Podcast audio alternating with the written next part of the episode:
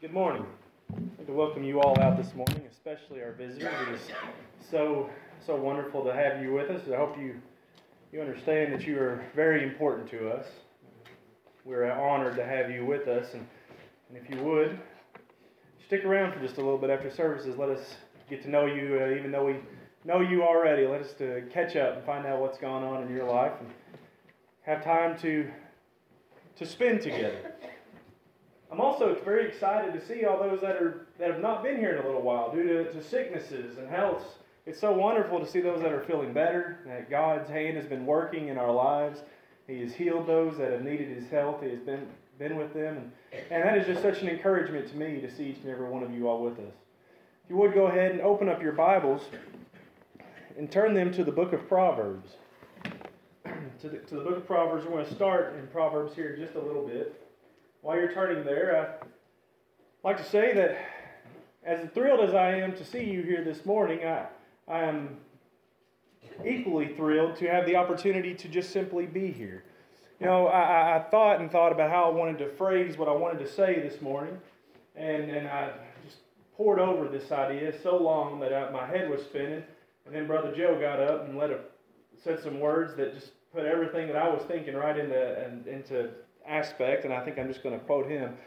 We have been so so very blessed in our country. We've been so very blessed in our lives, and if we've spent the last couple of days being thankful for that, I think we need to make sure that we're not so much thankful for the blessings, but thankful for where the blessings come from. And and uh, I thank Joe for for saying the words that he did this morning.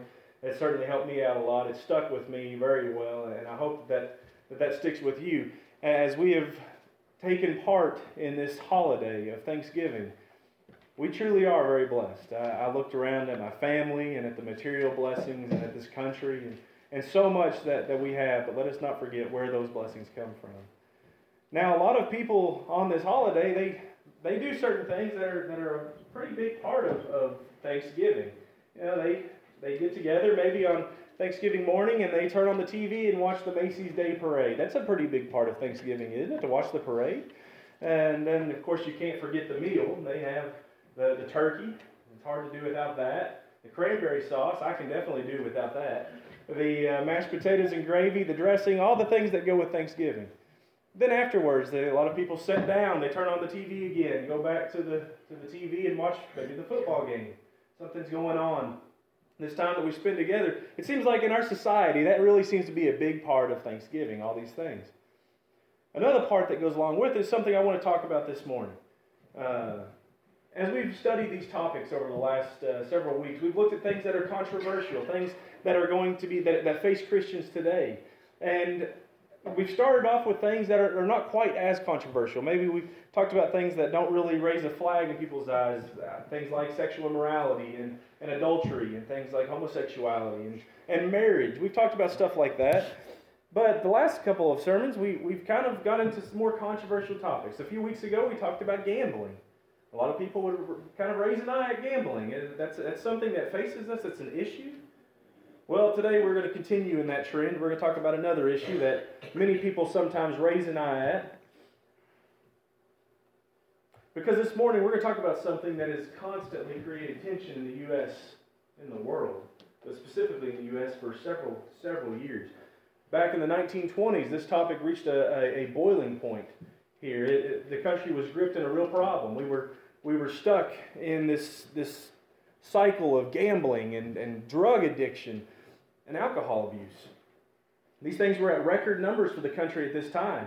And so we have a group of progressive politicians and a group of, of women uh, that, that start pushing for an 18th Amendment, which would mandate the prohibition of all sale, production, importation, and transportation of alcoholic beverages.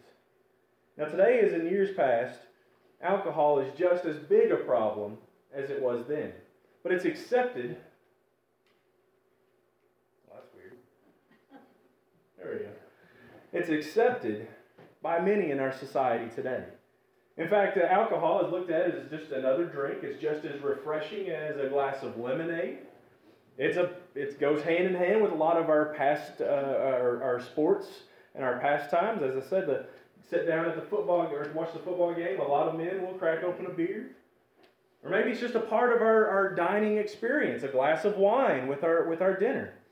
It's certainly a very accepted part of our society. So this might lead us to ask the question is it really a big deal? Is alcohol really such a big deal? Surely most of the world has accepted it on many, many levels. But what does that mean for us as Christians? What does that mean? Can we accept alcohol and its use? This morning, I really hope that we will lay aside all of our opinions on alcohol. That is not something I wish to do this morning, is to stir up our many different opinions of alcohol and rather look straight to the scriptures and make a judgment based off what they have to say for us. And so this morning, if you're in Proverbs, I'd like to start in Proverbs chapter 21. In Proverbs chapter 21, we're going to see what the Proverbs have to say about alcohol. Look in verse 17 with me. Verse 17 he says, He who loves pleasure will be a poor man, and he who loves wine and oil will not be rich. This passage is telling us that alcohol very well leads to poverty. We have seen this throughout our lives. Maybe, maybe it's not someone directly related to us, maybe it's not someone directly in our family. We have all known of someone who has simply drank their money away. Maybe the paycheck comes in on Friday, and Saturday it's gone, spent up at the bar at the liquor store. We see people who have become so addicted to alcohol that they have had been forced to file bankruptcy, maybe because of spending all their money on it, maybe because they've had health issues related to it, accidents that, that required them to pay lawyers and insurances and all sorts of things that, that now that we see people that are on the streets and they're begging for money. And some of them are honest enough with you to tell you the truth. They say, Can I borrow $5 to buy another drink? Can I borrow some money to get another drink of alcohol? And that should show, tell us something about alcohol. Someone whose life is in such despair they don't have a place to sleep, don't have a house over their head. But they are willing to throw away the next $5 that they get, maybe the only money they have, just so they can have another drink. Alcohol leads us to make foolish decisions with our money, leads us to make foolish decisions with our finances, it, and it very certainly can lead us into a situation of poverty.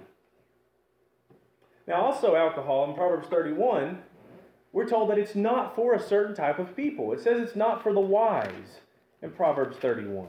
So not only can it affect our finances, but it, it can affect whether or not our decisions are wise or foolish. In Proverbs 31, look over in verse 4. We're going to read verse 4 through 7. Says, It is not for kings, O Lemuel, it is not for kings to drink wine, nor for princes intoxicating drink, lest they drink and forget the law and pervert the justice of all the afflicted. Give strong drink, uh, excuse me, give strong drink to him who is perishing, and wine to those who are bitter of heart. Let him drink and forget his poverty and remember his misery no more.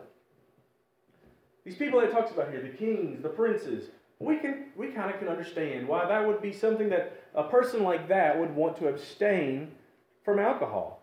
We see them as someone who is responsible for making good, wise decisions. They see them as someone who is going to be judged by the actions that they take, and they are going to influence others as well. A king going into battle would have a hard time mustering his troops to support him if he was constantly just sloshed and laying around and, and no one really knew what his plan was. I, not very many people would want to trust their lives to that person. Let's follow him in the battle. He can't hardly walk. That's exactly the, the kind of leader we're looking at. It makes perfect sense to us why, why a king should stay away from alcohol. But what about us as Christians? Are we not people who are responsible for our decisions? Are we not people who are going to be judged because of our actions? Are we not people who should be influencing others in a positive way? In a way that says, I want to follow this person. I want to follow them because they know where they're going and they have a plan and they're doing things that are wise. But alcohol will take that away from you.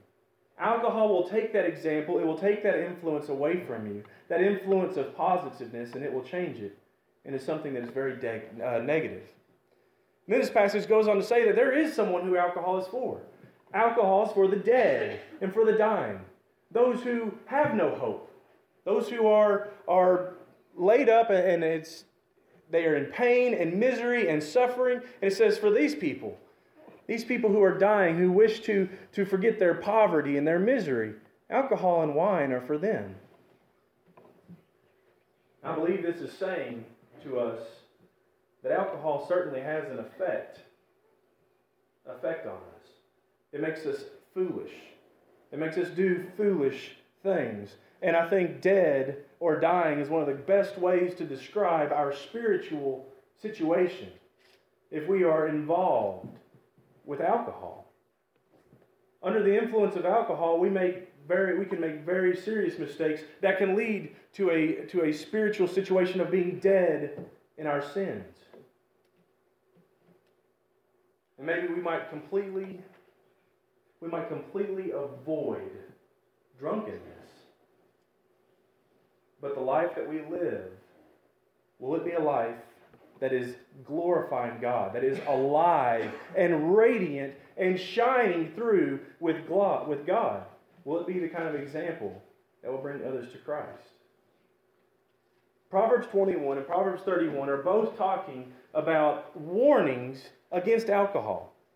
But there's one other passage I want to look at in Proverbs this morning. There's one other passage that I think we should not ever forget when it comes to alcohol, and that's Proverbs 23. Proverbs 23 is straightforward, to the point, and one of my favorite passages to turn to when I, when I think about alcohol and when I think about conversations about alcohol. Starting in verse 29 of Proverbs 23, it says, Who has woe? Who has sorrow? Who has contentions? Who has complaints? Who has wounds without cause? Who has redness of eyes? Those who linger long at the wine, those who go in search of mixed wine. Now, I think it's important to understand and to consider the phrasing, the words that are used in this passage. It's not talking about a sip of wine. We, gotta, we, we must be honest with ourselves as we study these passages. It's not talking about a drink of alcohol. It's talking about those who linger long on the wine. It's talking about those who would be using wine at a great length or using alcohol, excuse me, at a great length, and it's going to cause certain things in their lives. It's going to cause woe and sorrow. I think all of us, again, know people who have not only lost their financial uh, well being, but lost their health as well. We know people who have drank themselves into a situation where they are they are reliant on other people just to do simple things around the house. They are reliant on machinery to make sure that their body can process the things that it naturally should be able to do on its own.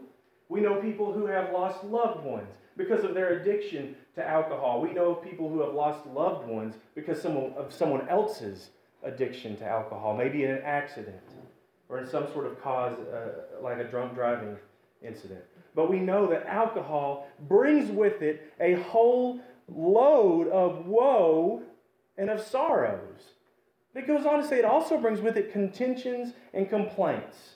It brings with it fighting and bickering. Alcohol works in a way to where it lowers a certain part of our body, uh, vitamin B12, which is important with handling stress. The way it works, alcohol works, is that it takes these vitamins, it lowers them down, it numbs the parts of the body that are in pain. It goes right up into, the, into, our, into our core and our brain, and it numbs all sorts of decision making skills. It numbs the way we focus, but then it wears off. It wears off. And once it's worn off and it's depleted, this B12, we don't have what God has given us to, to work with stress. So what ends up happening is we become very irritable. Become very irritable. And the only way to fix that irritation for most people is to go, well, I need to put more alcohol in my system.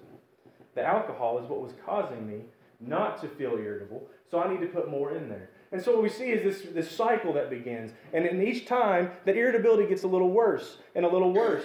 And oh, oh, I feel so sorry for the person that crosses me in that low side of that irritability. Because the smallest thing, maybe a bump as I walk through a crowded room, Maybe, maybe someone says something to me that I just didn't quite take right, turns is completely overblown, blown out of proportion, and next thing I know, I'm in a fight. Contentions, complainings, these things are magnified under the use of alcohol. And that leads to the next thing that it talks about wounds without cause, redness of eyes. How many times have we heard of someone who, who woke up the next morning after a night of drinking and went, well, How did that bruise get there? Maybe worse, how did I get these stitches? Or how did I even get to where I'm at right now? I've known people who have woken up in different counties, not remembering how they got there. Alcohol has a terrible, terrible effect on the body. Whether it be through our actions or through the illnesses that it causes, through the shutting down of the, of the body parts that God intended to work a certain way that we intentionally poison, we intentionally make toxic when we intake of alcohol. And as I said, this isn't talking about a drink of alcohol. And everyone knows that one drink of alcohol will, will most likely will not result in someone waking up the next morning trying to figure out where, where that bump came from.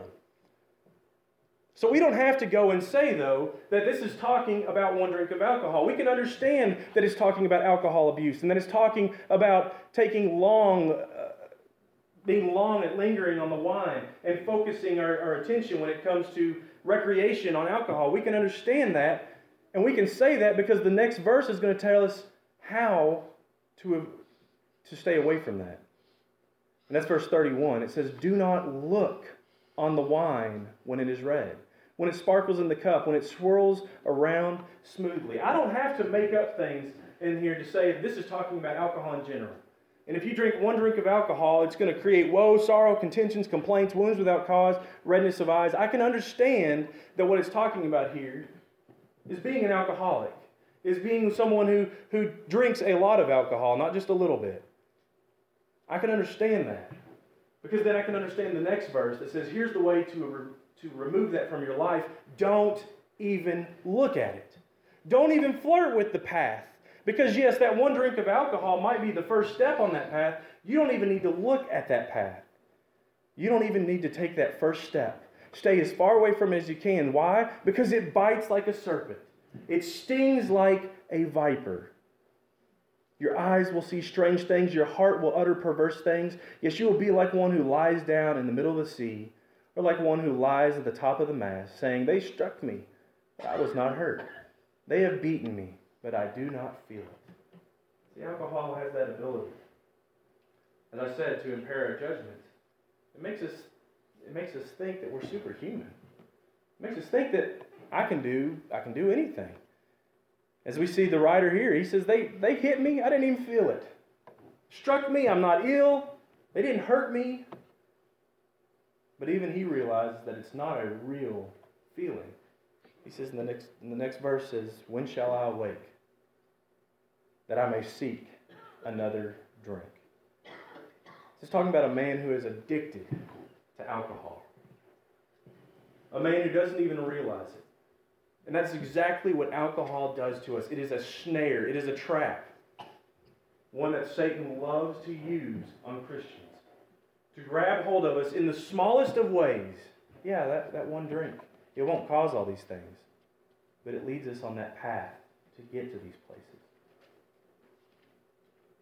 Proverbs 20 and verse 1 goes on to say, Wine is a mocker, and strong drink a, brawler. Whoever is led astray by it is not wise.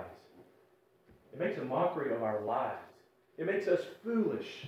It makes us a kind of person that people don't look after to go, how can I follow that person to heaven? Look at them. They're a fool. We are given all these different warnings in the book of Proverbs alone about wine, about alcohol. And much of our society will say, I will not listen. We can know this. And we see it all day, everywhere around us. According to the National Institute of Alcohol Abuse and Alcoholism, more than 30% of Americans at some time in their lives has had an alcoholic disorder. More than 30% of Americans. You know, last, uh, last Sunday we talked about suffering. And we talked about an incident that happened with the tsunami in 2004 in, over in the, in the, off the Indian Ocean. We're talking about how 250 people, 250,000 people died in that tsunami. According to the Alcohol and Substance Abuse Program of UNC at Chapel Hill, nearly 100,000 people die every year from alcohol related causes. Now, for some reason, when 240,000 people die at one time, that gets our attention. But in just two years, almost that same amount has died, and we pay no attention to that. That does not even register on our radar.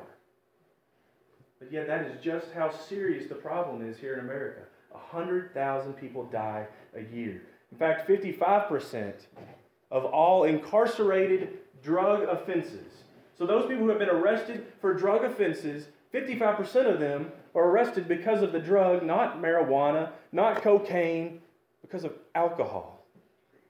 Alcohol. Alcohol is more dangerous than some illegal drugs like marijuana or ecstasy and should be classified as such in the legal systems, according to Professor David Nutt at the Bristol University. And he goes on to say that, in fact, half of all ER visits are blamed on alcohol. Alcohol is a drug that has certainly got a grip on our society.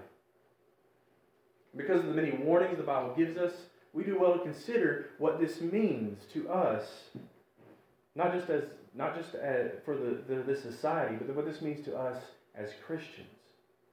We need to ask ourselves then is there a role that alcohol can play in the life of a Christian? What does alcohol mean in the life of a Christian? And where I want to start with this is passages that we're probably all very well aware of.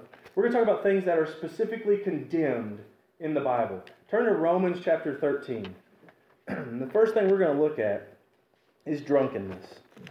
In Romans 13, verses 11 through 14, we read, And do this, knowing the, knowing the time that now it, excuse me, and do this, knowing the time that now it is high time to awake out of sleep. For now our salvation is nearer than when we first believed.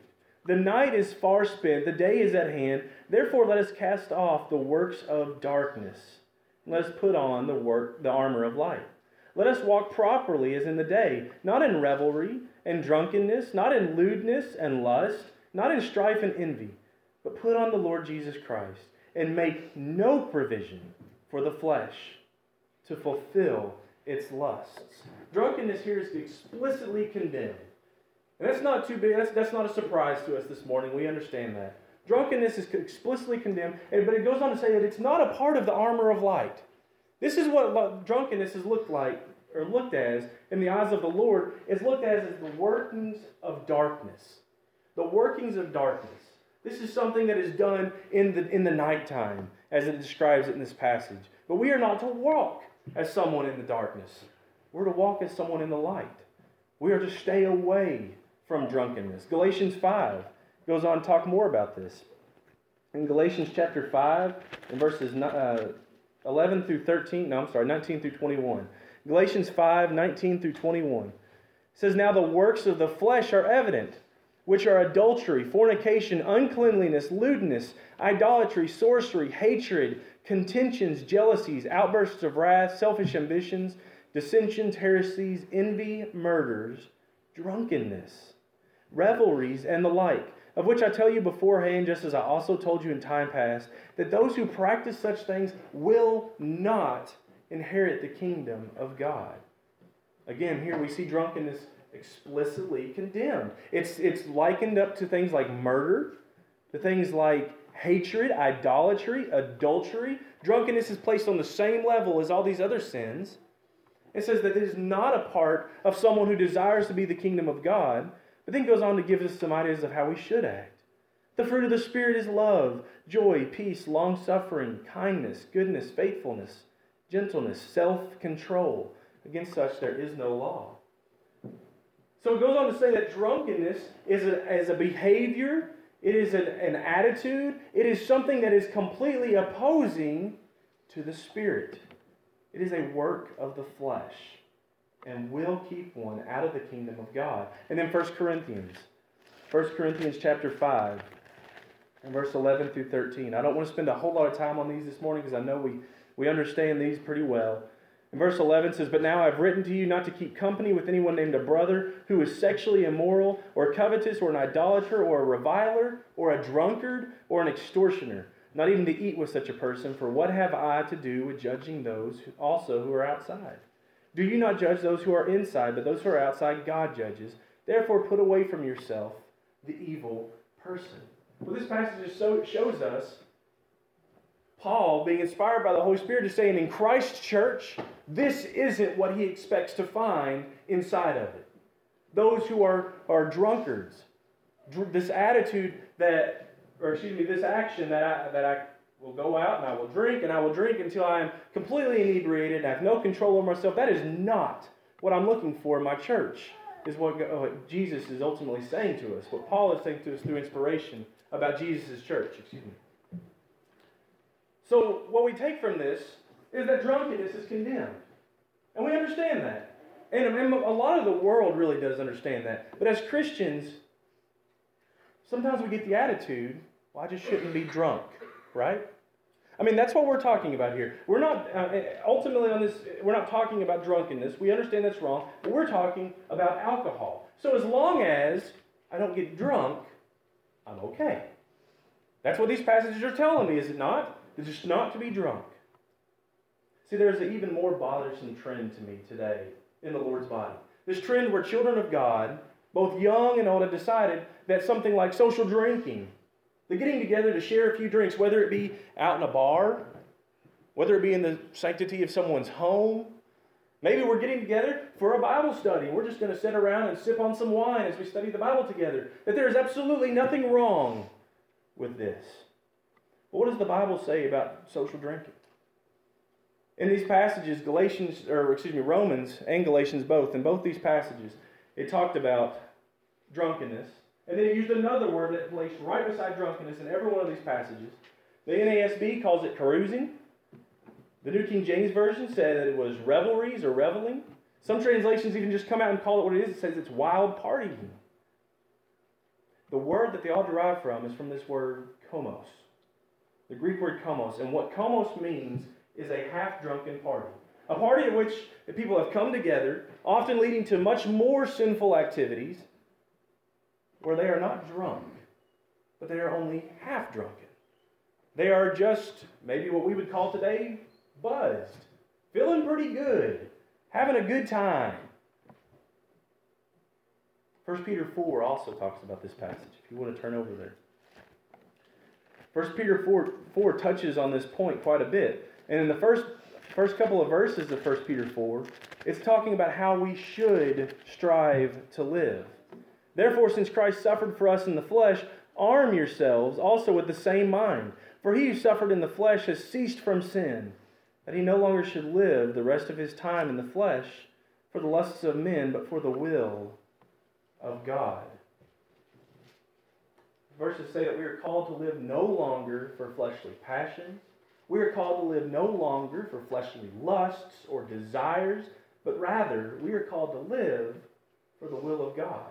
This isn't the only place this idea is brought up. It's brought up in several other places throughout the scripture that we are to put off the ways of the world.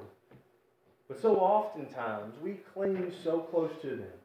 Maybe trying to look towards God, trying to, to walk a, a new life and follow after Christ, but holding on so very tightly to the old man that we have put away. It's so hard to leave him behind sometimes. Verse 3 goes on to tell us exactly what we are supposed to be doing. For we have spent enough of our past lifetime in doing the will of the Gentiles. We've spent enough time doing that. We've spent enough time living as if the world lives when we walked in lewdness, lusts, drunkenness, revelries, it's these, these drinking parties that it discusses, and abominable idolatries. In regard to these, they think it strange that you do not run with them in the same flood of dissipation, speaking evil of you. If we're to live this new life, it says that we are to abstain from some things. And that is what is mentioned here. Drunkenness, again, carousing, this idea of these half drunken parties, and drinking parties in general is, uh, is talked about. It says we are to abstain not just from drunkenness, But we are also to abstain from this idea of social drinking. These harmless get togethers, as many have called them, will prove to be extremely harmful for our soul. The ultimate point that all these passages are making is that there is no place for recreational use of alcohol in a Christian's life. There's no place for it whatsoever. It doesn't fit into God's will. And we understand that these things are condemned. But what about things that are commanded? What's something that's commanded? Let's look at something, as we talked about before, we look so much sometimes at things we can't do. Let's look at something that we should be doing instead. In Romans 14, we see here that something we should be doing is having a concern for our weaker brethren. In Romans 14, in verses 14 through 18, we read, I know and am convinced by the Lord Jesus that there is nothing unclean of itself. But to him who considers anything to be unclean, to him it is unclean. Yet if your brother is grieved because of your food, you are no longer walking in love. Do, do not destroy with your food the one for whom Christ died. Therefore, do not let your good be spoken of as evil, for the kingdom of God is not eating and drinking, but righteousness and peace and joy in the Holy Spirit. For he who serves Christ in these things is acceptable to God and approved by men. Christ died for you. Christ freely gave his life. He was not bribed into it. He didn't do it for his glory, but rather for the glory of the Father, to glorify the church. He died for you. And we focus so much on that, as we should. sometimes I ask myself, are we a little too focused on that last part of that? Do we ever stop to consider who else Christ died for? Again, as we've said before, it's not all about me. It's not all about you. Christ died for all of us. And so, are we willing to destroy, as this passage asks, are we willing to destroy the one for whom Christ died? Are we truly more interested in getting what we want, having things the way we see them best, or are we more interested in things such as righteousness, in things such as peace and joy? Going on in this passage in verse 19, says, Therefore, let us pursue the things which make for peace, and the things by which one may edify one another. Do not destroy the work of God for the sake of food. All things are indeed excuse me, all things indeed are pure, but it is evil for the man who eats with offense. It is good neither to eat meat, nor drink wine, nor do anything by which your brother stumbles, or is offended, or is made weak. Do you have faith? Have it to yourself before God. Happy is he who does not condemn himself in what he approves, but he who doubts is condemned if he eats, because he does not eat from faith, for whatever is not from faith is sin. The argument so oftentimes that is made is really when am I drunk? See, I can maybe I can have a few beers without getting drunk. And most people say this for the most part. I believe them. I, I believe that they probably have had a lot of experience with this, and so they know what their limit is. It's certainly true that alcohol affects the body differently in different types of body types. I imagine that it would take more alcohol for me to become drunk than it would for Holly. So maybe our brothers, or maybe whoever it is that makes these, these uh, arguments, Maybe they certainly can have a few beers, they can drink some wine, have some alcohol, and not become drunk. But what these pastors are saying to us is what about your brothers? What about your sisters who can't? What about those who can't do that? What about your brother who's a recovering alcoholic? What about your brother who has seen the dark pit, been to the bottom of it, struggled and clawed and fought and prayed, and, and from the help of God made it back out of that pit? What about him? What about those who are easily addicted to things? those who are weak in self control. Do we stop and think about those people? Because, in essence, what we're saying to them is it's okay, go ahead, just don't get drunk. Just don't get drunk and you'll be okay. And the fact is, maybe they can't do that. Maybe they will be destroyed by this addiction. They will be sucked back down into alcoholism. and you will have helped them get there. So, do we love our brothers and sisters more than our presumable right to drink? That is the question we need to ask ourselves. That is the question that we need to prayerfully consider when we think of our influence regarding alcohol. I hope you can better understand God's will in consuming alcohol this morning. We've talked about things in light of the Proverbs. We've seen that, that alcohol can lead to poverty, it can lead to uh, an impaired judgment for those that need to be wise, and it certainly can destroy lives. In the teachings of the New Testament, we've seen that there are prohibitions against drunkenness in the New Testament. There are prohibitions against these half drunken drinking parties, getting together and, and having a few beers and becoming half drunk and just feeling buzzed, maybe. But then we also see that there are commands to regard the spiritual wellness of our weaker brethren. If you'll remember, I said in our society today, more than 30%, more than 30% have a drug problem, excuse me, have an alcohol problem, or will have an alcohol problem in their lives. You know what that means? In this room here, there's roughly about 30 of us. It means 10 of us. 10 of us in this room statistically either have had or will have an alcoholic problem in our life. Do you want to chance being a part of that 30%? Maybe you say, No, I'm strong enough. I'm strong enough. I can handle it. Do you want to chance one of your brothers or sisters being a part of that 30%? When you stop and ask yourself, do you consider what other people need, or do you simply consider what you want? As Christians, I think we know the, poss- the, the correct attitude to take on that. Now, it's possible this morning that you've been sitting here and you've been thinking, Kyle, I think it would be a whole lot easier if you would just quit tiptoeing around this issue, come right on out and say, listen, alcohol's got a lot of bad things that can come from it, and we ought to just condemn it. Condemn alcohol on all levels. It's wrong. And you know what? You're absolutely right. That would be that would be easier to say, but it wouldn't be better. It wouldn't be better because I believe that whenever we go sticking our, our, our, words in the scriptures that just simply aren't there, when we go messing with things that God placed in order, like we can do it better, then we're fooling with something that we don't have the right to fool with in the first place. We have seen it through history, where Brother Mintonwell decided he would just condemn whatever it was that he thought needed to be condemned, and how many souls have been turned away because of that same sort of attitude. No, I don't need to come in here and say that the Bible condemns uh, alcohol in every form and every level and every drink of it. I don't have to say that because it doesn't say it. In fact, what it does say is so much better than that.